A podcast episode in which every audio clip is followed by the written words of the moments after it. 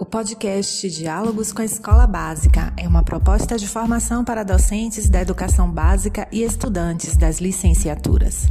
O objetivo é dar voz e escuta aos docentes para que veiculem os saberes e dilemas do cotidiano da escola, suas práticas e situações de aprendizagem da docência. O eixo da discussão que apresentaremos aqui são os ritmos de aprendizagem, especialmente das crianças que estão nos anos iniciais do ensino fundamental, uma reflexão a partir da nossa vivência de estágio junto à Escola Municipal Adenil da Costa Falcão, localizada em Feira de Santana, Bahia. Nós somos estudantes do curso de Licenciatura em Pedagogia, na Universidade Estadual de Feira de Santana. Eu sou Vitória Ribeiro e, junto com minha colega Marlene Kézia Figueiredo, vamos discutir como a cobrança excessiva da sociedade de familiares interfere na aprendizagem da criança, visto que toda criança apresenta um ritmo único no processo de aprendizagem.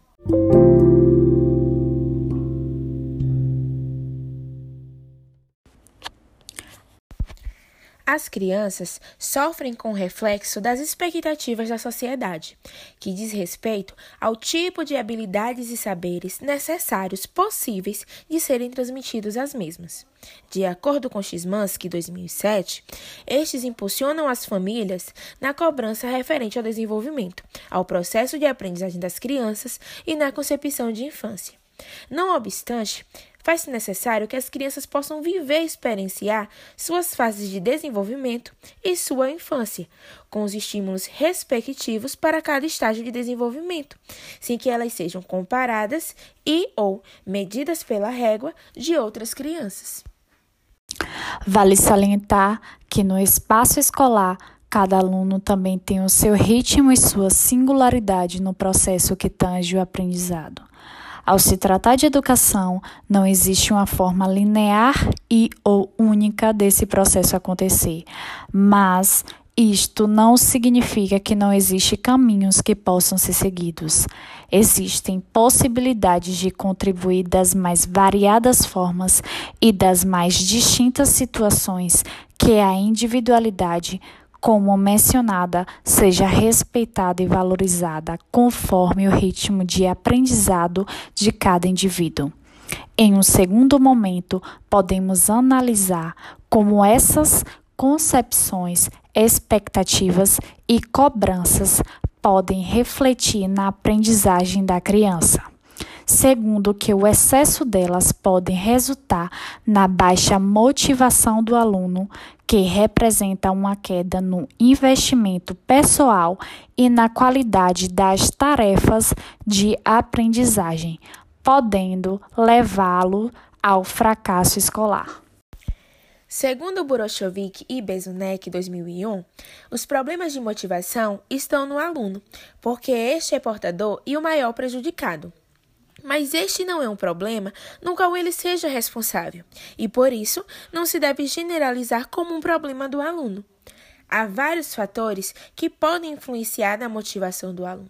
Entretanto, Zenorini e Souza, dois mil e dez, página cento e um, nos dizem: é preciso conhecer como cada indivíduo responde às dificuldades, problemas e fracassos, visto que são esses processos motivacionais que correspondem a expectativas, atribuições e sentimentos que irão auxiliar a pessoa a superar as dificuldades e sustentar a motivação. Então, se o problema não é exclusivamente do aluno, quais são os fatores que podem influenciar nessa baixa motivação e nesse fracasso?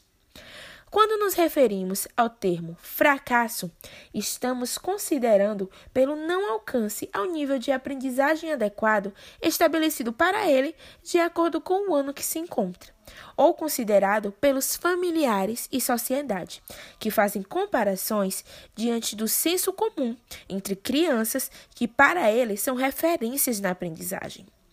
Uma das situações que discutimos e analisamos em um dos encontros do estágio refere-se a este tempo pandêmico. Com a formação de grupos por classe em uma rede social, foi percebido que as famílias responsáveis pelos alunos aumentaram suas análises comparativas. pois, pela necessidade de postarem atividades realizadas no grupo ou expor dificuldades, muitos passaram a questionar o porquê do outro aluno estar mais avançado que o seu filho.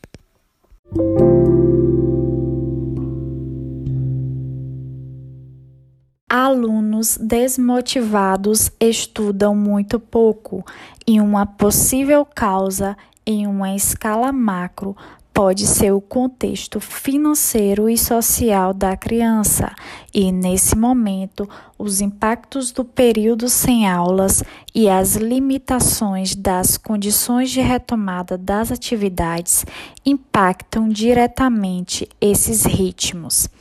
Em uma escala micro, levando para o contexto escolar, segundo Zenorini e Santos, dois mil e dez, pode ser a escala de aula, as ações do professor, problemas emocionais, questões relacionadas à falta de envolvimento do aluno com situações de aprendizagem, uso inadequado de estratégias de aprendizagem ou até a pedagogia desinteressante e repetitiva do professor. E será esse o nosso terceiro momento. Anterior à escola, aparentemente as crianças não possuem problemas motivacionais, pois vão aprendendo ações do cotidiano e nomes de objetos e pessoas, com uma aprendizagem divertida, sem muitas cobranças. Mas por que então isso acontece no período escolar? Segundo Burochovic e Bzuneck, dois mil e um, os problemas motivacionais começam quando alunos entram na sala e que esta motivação pode ser vista em dois aspectos, sendo eles o quantitativo, que é referente aos níveis que a motivação pode ser cativada, e o qualitativo, que é referente à adaptação e eficácia da motivação. Atitudes que expõem os alunos podem ser determinantes quando falamos sobre sua motivação, pois pode abalar diretamente a sua autoestima.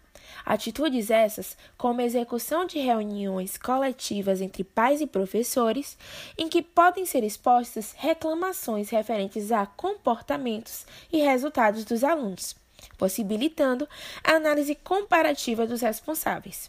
Desta forma, na tentativa de diminuir essa possibilidade de comparação, as reuniões poderiam ser feitas individuais com os responsáveis, pois, segundo Souza, dois mil e sete, página duzentos e setenta e sete, as intervenções no nível individual têm potência transformadora na medida em que atuam na produção e sustentação do coletivo. E que quando feita no coletivo, fosse com o intuito de dialogar sobre processos de aprendizagem, na tentativa de conscientizá-los sobre cada criança possuir especificidades, sendo normal a não demonstração do mesmo resultado no mesmo intervalo de tempo. Pode-se dizer que a tecnologia, através de aplicativos que possibilitam videoconferências e redes sociais, pode ser utilizada como uma ferramenta fundamental para estar presente nesse mecanismo e estrutura para auxiliar na interação família e escola, principalmente em situação pandêmica, pois é preciso a conscientização da importância familiar na educação escolar. O que todas essas questões que trouxemos querem ressaltar é que, ao falar da motivação em sala de aula, através das práticas das professoras, pode ser necessário reacender a chama ou recuperar a motivação positiva de certos alunos, apenas com a adoção de novas estratégias adequadas em sala de aula, assim como diz Bzuneck, dois mil e um, página vinte e quatro. Se em casos mais complexos essa tentativa não resolva, metas direcionadas ao aprender devem ser criadas conjuntamente com os alunos, para sinalizar quais direções vão tomar para alcançar este objetivo. pois os alunos precisam valorizar o aprender como objetivo pessoal, buscando auferir o maior proveito do processo de aprendizagem, assim como explicita Bzuneck dois mil e um na página vinte e seis, evidenciando assim que o resultado da aprendizagem é importante, mas o processo de alcance até ela é fundamental.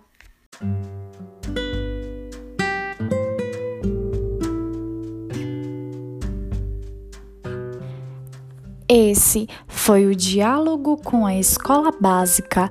Agradecemos à Escola Municipal Adenil da Costa Falcão pela partilha do seu espaço, dos seus saberes e práticas.